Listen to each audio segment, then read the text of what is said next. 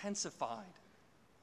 In John's prologue to his gospel, he sets up telling us who Jesus is by going back to that very first verse in Genesis when God said, In the beginning, God created the heavens and the earth. This is Jesus who we worship, the creator of all things. Let us read from, Gen- from the Gospel of John, starting in verse 1 of chapter 1.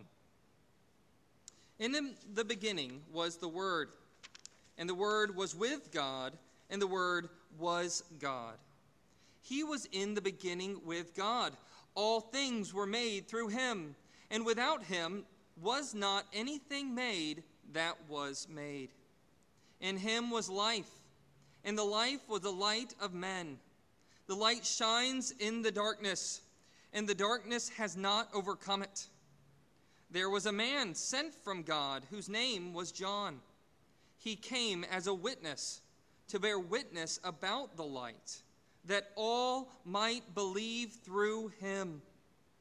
He was not the light, but came to bear witness about the light. The true light, which enlightens everyone, was coming into the world. He was in the world, and the world was made through him yet the world did not know him. He came to his own, and his own people did not receive him. But to all who did receive him, who believed in his name, he gave the right to become children of God, who were born not of blood, nor of the will of the flesh, nor of the will of man, but of God. And the Word became flesh and dwelt among us.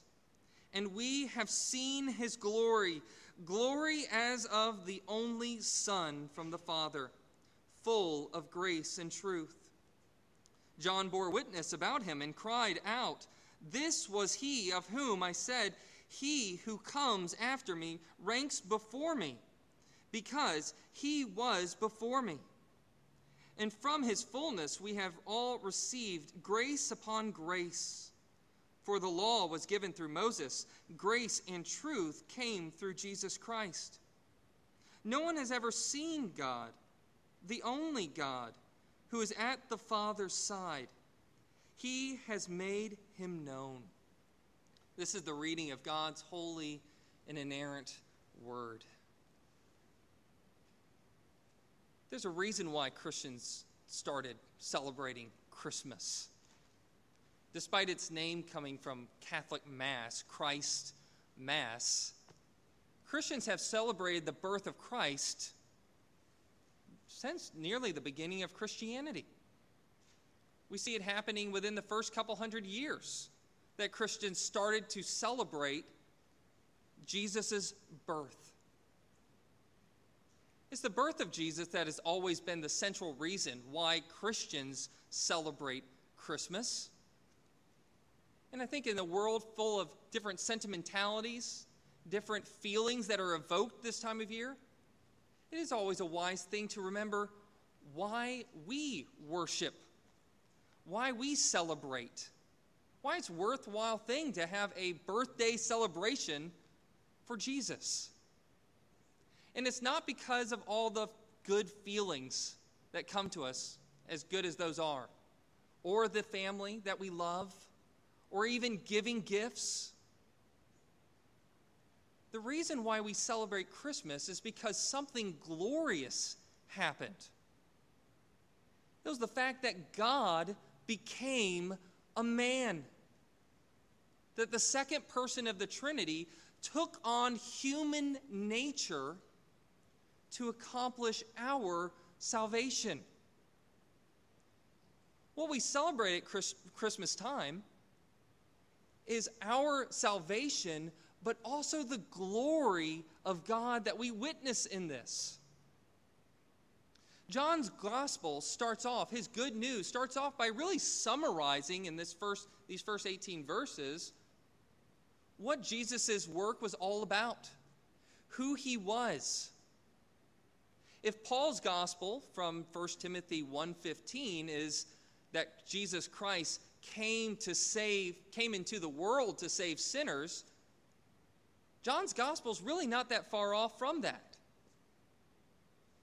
Because what he's describing here is that Jesus, that God came into the world to save sinners. And there's two elements of that good news that John breaks down for us. In those first five verses, we see that John speaks about the light, about who he is.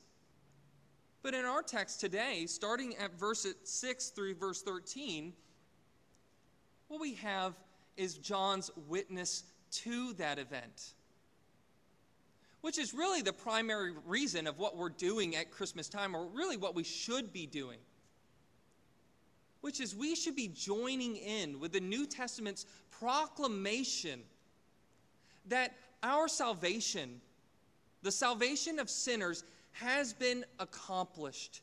It is done. And it happened 2,000 years ago. That's what we're about. And it kind of stems from this. If the first five verses are focused on who the light is and the light of the world being what produces salvation in the land of darkness, what we have here is the story, the testimony, in short, of how Jesus was giving light to everyone. We kind of have three words that we'll see in our text that kind of break down this giving light to everyone we see the witness to the light. We see a rejection of the light, and we see a salvation that's by the light. A witness to the light, a rejection of the light, and salvation by the light. And this is where we get our shift in our text. Because we've been introduced to the one who was in the beginning with the Word, or who was in the beginning with God and was God, and this light all of a sudden is shifting in focus away from that light. In verse 6, it says, There was a man sent from God whose name was John. He came as a witness to bear witness about the light, that all might believe through him. He was not the light but came to bear witness about the light. What we have in the gospel, and what we just even read to the call to worship from Isaiah chapter 9, was that Jesus' coming was not a surprise. That there have been prophecies since the very beginning, all the way back in Genesis chapter 3, verses 14 and 15 that God was going to accomplish the salvation of sinners, and he was going to do it by sending his man who would redeem. And that prophecy had been built upon throughout time, all the way until Isaiah's time and past it. And what John was, John the Baptist, was a witness to that light.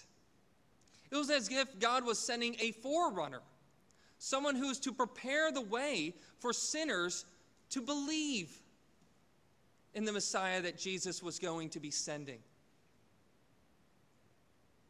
John's role was that of a witness.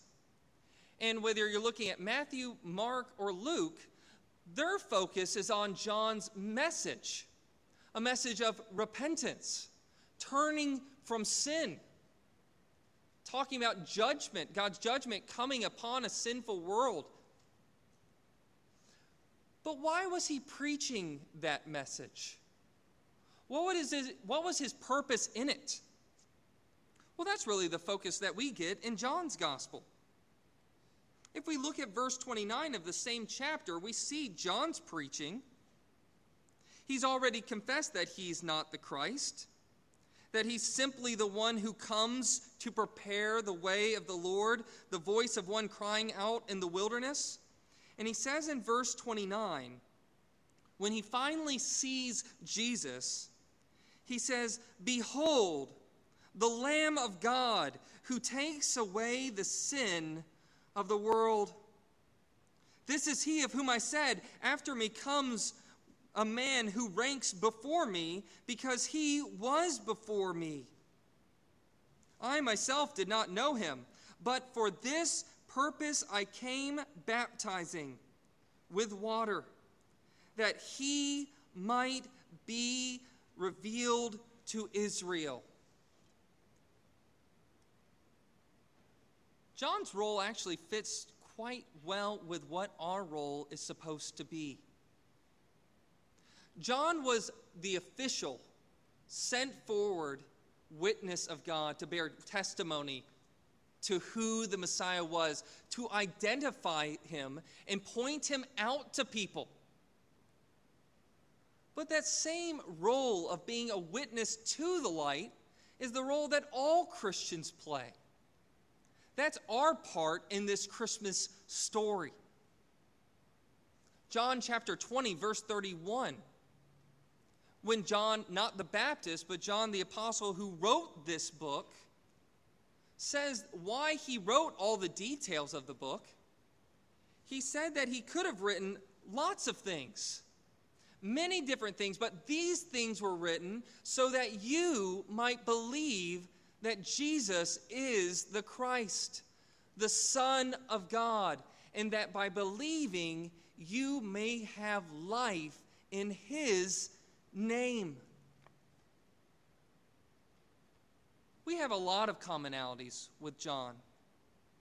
We have the same purpose in our life of not being the primary light or the primary source of understanding, but we simply point people to the only true light who can actually save people. We have the same message, one of turning away from sin and turning to God who can save us. And we also even have the same role and called to the same humility in that task. If we just pick up in John chapter 3, verse verse 20 verse 30 we see John's disciples all starting to wrestle with the fact that people are starting to follow Jesus and no longer John the Baptist.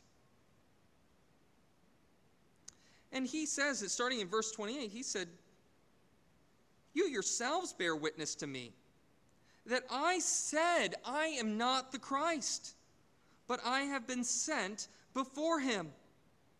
The one who has the bride is the bridegroom. The friend of the bridegroom who stands and hears him rejoices greatly at the bridegroom's voice. Therefore, this joy of mine is now complete. He must increase, I must decrease. He who comes from above is above all. He who is of the earth belongs to the earth and speaks in an earthly way. He who comes from heaven is above all. What is John saying? John's saying, first and foremost, that his purpose is to be a servant, is to bear witness to someone else. And the someone else that John is bearing witness to is not just anyone. What does he ground Jesus' greaterness in? The fact that he came before him. The fact that he came from somewhere. If the good news is that Jesus Christ came into the world to save sinners, where did he come from? He came as God from heaven. He was before John because he existed before John. You and I can't say that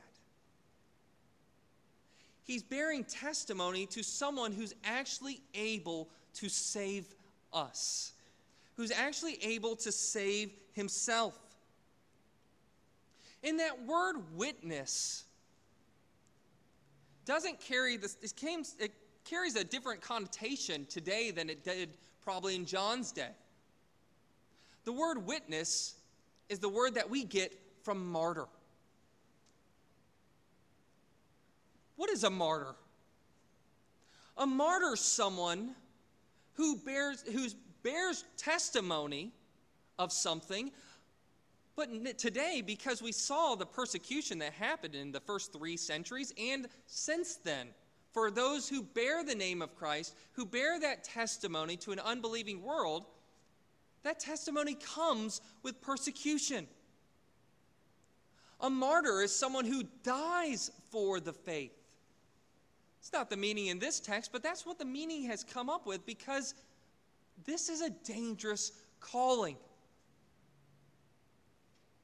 Those who bear witness, who have that calling, which is every believer who follows the Lord Jesus Christ, we should expect the same sort of rejection, the same sort of danger. You know, I became a pastor when I turned 30.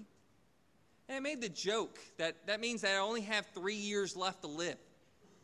Because John the Baptist, right when he started his public ministry, died three years later. And so did Jesus.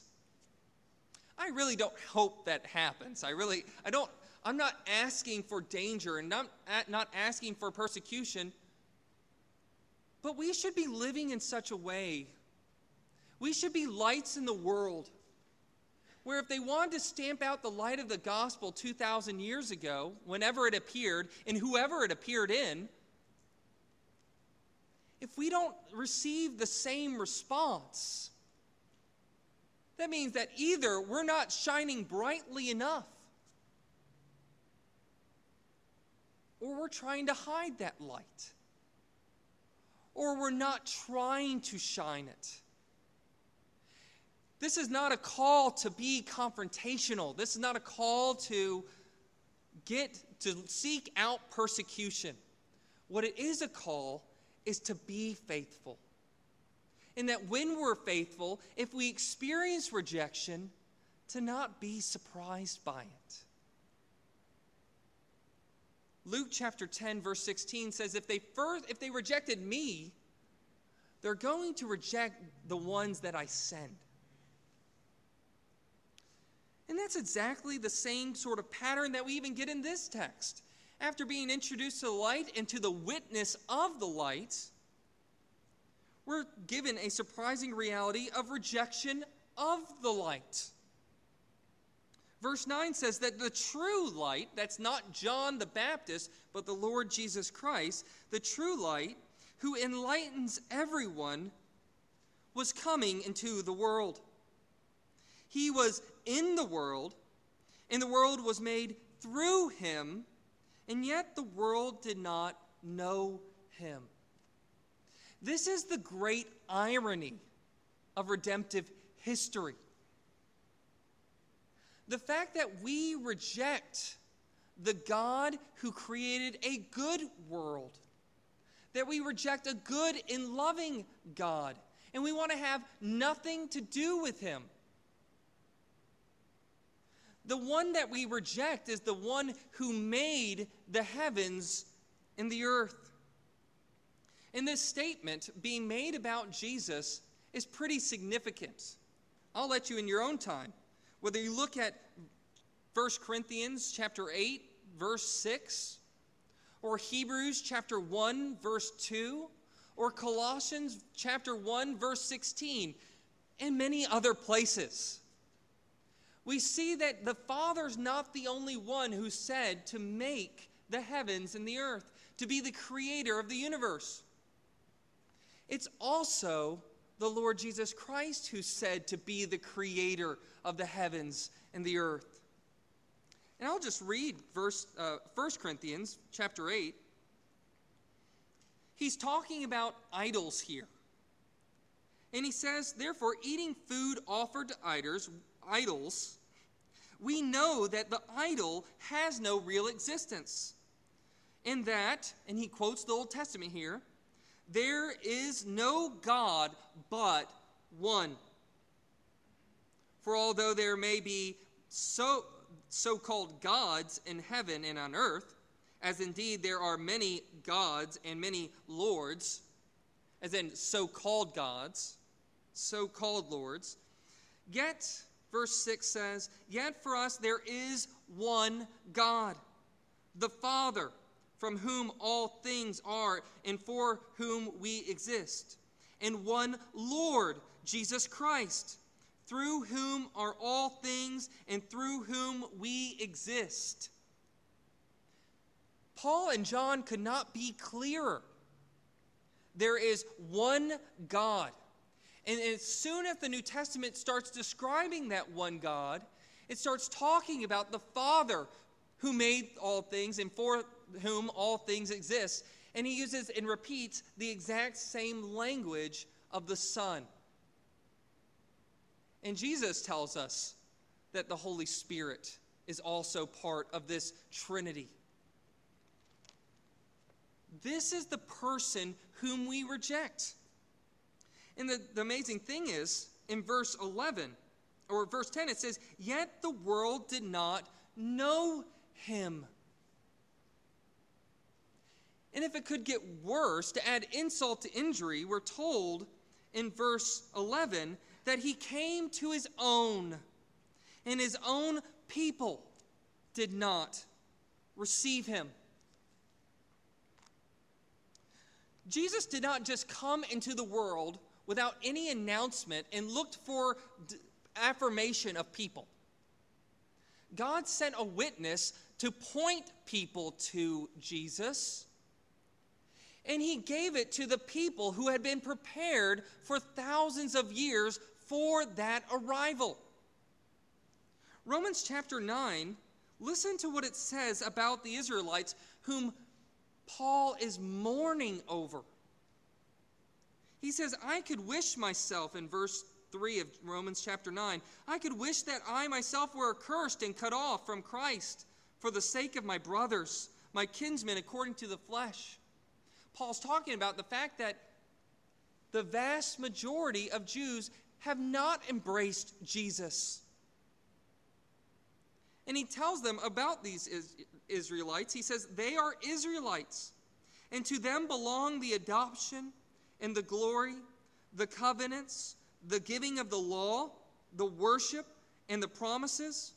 And to them belong the patriarchs, and from their race, according to the flesh, is the Christ, who is God over all. Blessed forever. Amen. Even here in Romans chapter 9, verse 4 and 5, we see who the Israelites were. They had been prepared. If anyone was going to recognize Jesus when he came into the world, it would have been them. It wouldn't have been Romans who would be confused about half gods and Hercules and all those other different mythological stories. It'd be the Jews who know that there's only one God. They should have recognized him. Why didn't they? Why don't some people in this room recognize Jesus when they hear about him? It's the same fundamental problem in both situations. The same problem whether it was the Jews in Jesus' day who literally saw Jesus in his glory, saw him work miracles, saw him rise from the dead, the same fundamental problem is at work with the people we witness to. We have the same message. Turn to John chapter 3, verse 16. We're given an explanation. John chapter 3, verse 16, probably the most famous verse in the New Testament, says, For God so loved the world that he gave his only Son, that whoever believes in him should not perish, but have eternal life. For God did not send in his, his Son into the world to condemn the world, but in order that the world might be saved through him. Whoever believes in him is not condemned, but whoever does not believe is condemned already, because he has not believed in the name of the only Son of God. And this is the judgment. And here is our explanation in verse 19. The light has come into the world, and people loved the darkness rather than the light, because their works were evil. For everyone who does the wicked things hates the light and does not come to the light, lest his works should be exposed. But whoever does what is true comes to the light, so that it may be clearly seen that his works have been carried out in God. We see this dynamic playing out all the time. Jesus came and he gave and he is the source of light to the whole world. When Jesus was walking in the world, the light of his character, the light of his personage, personage, I don't know if that's a word, the light of his miracles shine throughout the world on absolutely everyone. Everyone was without excuse. Everyone, whether you have natural revelation and you can see God's design and testimony in nature, Romans chapter 1 tells us, or if you were there to see Jesus himself, either way, we have the light of God's knowledge piercing our darkness. The reason why people don't believe is not because Jesus is not bright enough. It's because people loved the darkness, hated the light, and didn't want their sinful deeds exposed. That's what we're told in verse 19 and 20. We have the same message as John the Baptist a message of repentance and faith in the one that the Messiah would send. That message of repentance is the reason why the darkness hates the light. The light, when it's shown into the world and when it shines into the world, shows that its deeds are evil. The worst thing that you can do to a sinner is tell them that they're wrong, that their lifestyle God does not approve of. That the very things that they think are core to their identity, their core loves, are what God determines and has called evil. That's the most offensive thing that you can tell to a sinner. And if you haven't experienced the same sort of conflict that Jesus and John the Baptist suffered, it could be because that aspect of the message is missing from our testimony, from our witness. Did you notice what Jesus came as he's shining the light in the world? Jesus did not have to proclaim a message of condemnation. Why? Not because the world did not need saving, not because the world is not under God's wrath, because it was already under God's wrath. John the Baptist's words in verse 36 says, Whoever believes in the Son has eternal life. Whoever does not obey the Son shall not see life, but the wrath of God remains on him. Jesus came in the world to save sinners on the presupposition that sinners are the ones who are need of saving. And what they need saving from is from God's justice. We did not need to be condemned by Jesus because we were already condemned by our actions. We already have God's law either written in the Ten Commandments for the Jews or written within our own heart. And what keeps so many people from coming to Jesus what keeps them at arm's length, what keeps them rejecting the good news, is because they love their sin more than they love the Savior God has sent. Because they don't they hate God. Why? Not for some arbitrary reason, but because God and His goodness, when we look at God and behold His glory, when we look how, at His perfections, we see a good God. We see a holy God. And that becomes a problem to us because what we see in God's character, in His goodness, is that we are not good.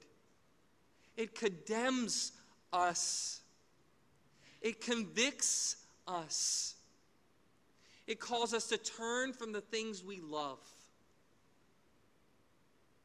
No one likes to be exposed for who they are. And if God was to portray our thoughts onto a screen, we would all feel the shame of that expose, wouldn't we? No one likes that. That's not pleasant. But the good news is not that our sins are exposed. The good news is that Jesus came to save sinners. The thing is is when we read the Bible, we should feel guilty. And that feeling of guilt is, should not be suppressed and explained away. That feeling of guilt should rather be answered. And it is answered in Jesus Christ. And that's why he came into the world. He came into the world with a witness to the light despite the rejection of the light. But the key here is salvation by the light. Why did God come into the world? He came in the world to enlighten everyone. He gave the witness so that all, verse 7, might believe through him. The instrumentality of John and to all who did receive him. And in case you're wondering what that receiving looks like, that receiving is termed in the next phrase in verse 12 who believed in his name, he gave the right to become children of God. This is the glorious good news for sinners. How did Jesus save sinners? What did his coming accomplish? We're going to finish this tonight if you come to the evening service, to our Christmas Eve service, of looking at the Holy Spirit's role in all of this. Because we see that the Father sent the Son. The Son accomplished our redemption, and the Holy Spirit applies it to believers. But here, the focus in verse 12 is Jesus' role. That all who believe in his name, he gave the right to become children of God. Matthew chapter 3. When John the Baptist is speaking with the Pharisees, Verse 6 tells us of Matthew chapter 3 that he was baptizing in the Jordan River and he was, they were confessing their sins. But when he saw many Pharisees and Sadducees coming to his baptism, he said to them, You brood of vipers, who warned you to flee from the wrath to come? No wonder why he was persecuted. He said, He commanded them, Bear fruit in keeping with repentance. And do not presume to say to yourselves, We have Abraham as our father. For I tell you, God is able from these stones to raise up children from Abraham. How do you become a child of God? What gives you the right and the privilege of knowing and being assured that you have salvation in the light who came? And that's an important question because the light, that the mere fact that it came into the world, we just saw the light was rejected. It doesn't automatically bring salvation to everyone. Jesus, by his dying and rising from the dead, did not automatically apply to every sinner. How do we get what happened to apply to us? Well, to the Pharisees, they need to know it doesn't happen by mere birthright. You can't be born into the right family. You can't have the right genetics. You cannot have salvation and the right to be a child of God by merely being born into a Christian family or even being baptized and belonging to the covenant community, the visible church. It didn't work in the Old Testament and it doesn't work in the New Testament either. What causes us to be children of God is the instruction found in, in Romans chapter 10. Romans chapter 10 says, The scripture says, Everyone who believes in him will not be put to shame. For there is no distinction between Jew and Greek, for the same Lord is Lord of all, bestowing his riches on all who call on him. For, in quoting the Old Testament, the book of Habakkuk, chapter 2, for everyone who calls on the name of the Lord will be saved. How are we saved by the light? By calling on the name of Jesus to save us. You see, when we call the world to repentance, when we tell them about their sin, if our message was about condemning the world, that's all we would do. We'd just tell people to turn or burn.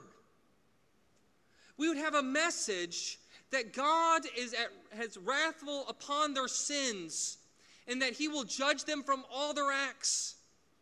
And that would be it. The problem with that message is it's only half of the reality. Is every believer called to turn from their sin? Yes. But they are more importantly to turn from their sin and turn to someone to save them. Or, as our confession says, this is uh, the larger catechism that repentance is and uh, repentance unto life is a saving grace wrought in the heart of a sinner by the Spirit and the Word of God, whereby, listen, out of sight and sense, not only of the danger, but also of the filthiness and odiousness of his sins, and upon the apprehension of God's mercy in Christ to such as are penitent. Did you see that? There's all three things there. That our turning is not just out of a sense of danger, even though that sense of danger is real. Because the condemnation is already there if you are a sinner, which Romans 3 says applies to all of us. But more than that, we get a sense of the odiousness of our sins, of our sins the grief of our sins. We, we turn from our sins only because we stop loving our sins more than the Savior. Something has to happen in our heart where we love the light rather than the darkness, where we don't mind being exposed for what we are before the living God because we know that the living God loves us and gave himself for us. We turn to the Savior, not just from our sins, because we know that in God we have a merciful high priest. Isaiah 55, 6 and tells us, 6 and 7 tells us to turn while the day is still today. If you're alive and hearing this, Today's the chance for you to turn. And we turn because we know God will be merciful. We know God will save. Four, let the wicked forsake his way, and the unrighteous man his thoughts. Let him return to the Lord, that he may have compassion on him, and to our God, for he will abundantly pardon. And what we know in the New Testament is where that pardon is found. And it's found in Jesus Christ, accomplished by his death and his resurrection. When we think about Christmas, there's lots of reason why it brings sadness this time of year. But for a lot of people, the thought about Christianity and the message of the gospel, they only know the guilt. They only know the wrath of God. They only know his judgment. What we have in Christmas time, or really in the incarnation, is the evidence of God's love for sinners. For God so loved the world that he gave his only Son. And what we're called to do as sinners is not to merely dwell on our guilt but to agree with God that our sins are actually sins. And to this end, we cannot just gloss over people's sins. The call of the gospel is not helped when we tell people that homosexuality is not actually a sin, that divorce is not wrong. You name it, whatever it is, whatever your pet sin that you want to nurture, as long as we have that message, we're not helping people to run to the Savior. We're telling them that they can love their sin and love God. But the reality is, is that no one can serve two masters.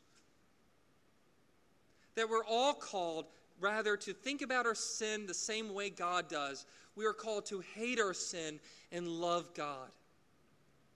And the motivating principle for sinners to love God is yes, because he deserves it, because he is holy, but because also he has shown his love for us, that while we were yet sinners, he sent God into the world. He became a man, and while we were yet sinners, Christ died for us. Let us pray. Dear gracious God and Heavenly Father of our Lord Jesus Christ, we are so thankful for the incarnation. We're so thankful that the Father sent the Son, that the Son was born by the Spirit in the womb of the Virgin Mary, that He lived a perfect life, that He died not only lived the life that we should have lived, but died the death that we should have died. So that all who believe in him would have eternal life. Lord, would you give all the sinners in this room a humble heart, a heart that bends the knee to King Jesus a heart that recognizes our sin for what they are, and to endure the shame of having it exposed, of having it condemned by the living God, of having it exposed so that we might have it eradicated by the blood of Christ. To expose our sins so that we might have it washed in Jesus' blood